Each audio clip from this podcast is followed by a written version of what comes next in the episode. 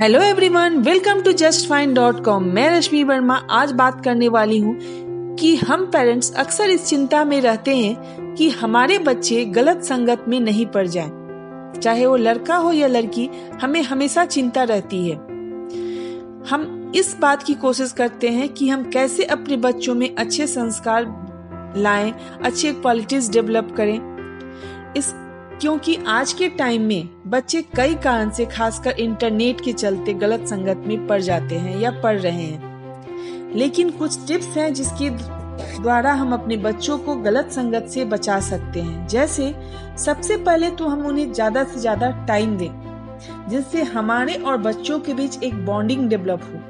बच्चे खुलकर अपनी बातों को हमारे साथ शेयर करें। बच्चों से हम दोस्ती करें, उनके साथ एक सख्ती नहीं करें, उन पे प्रेशर नहीं डालें, तुम्हें ये करना ही है कि बच्चे डर जाए, हमसे अपनी बातें छिपाएँ।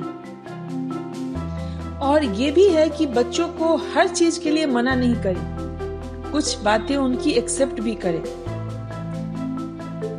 नेक्स्ट टिप्स है कि बच्चों के दोस्तों के बारे में भी जानकारी रखें। अब ऐसा नहीं करें कि उनकी बैग चेक करें, उनके पॉकेट चेक करें, लेकिन उनके दोस्तों के बारे में जानकारी रखें।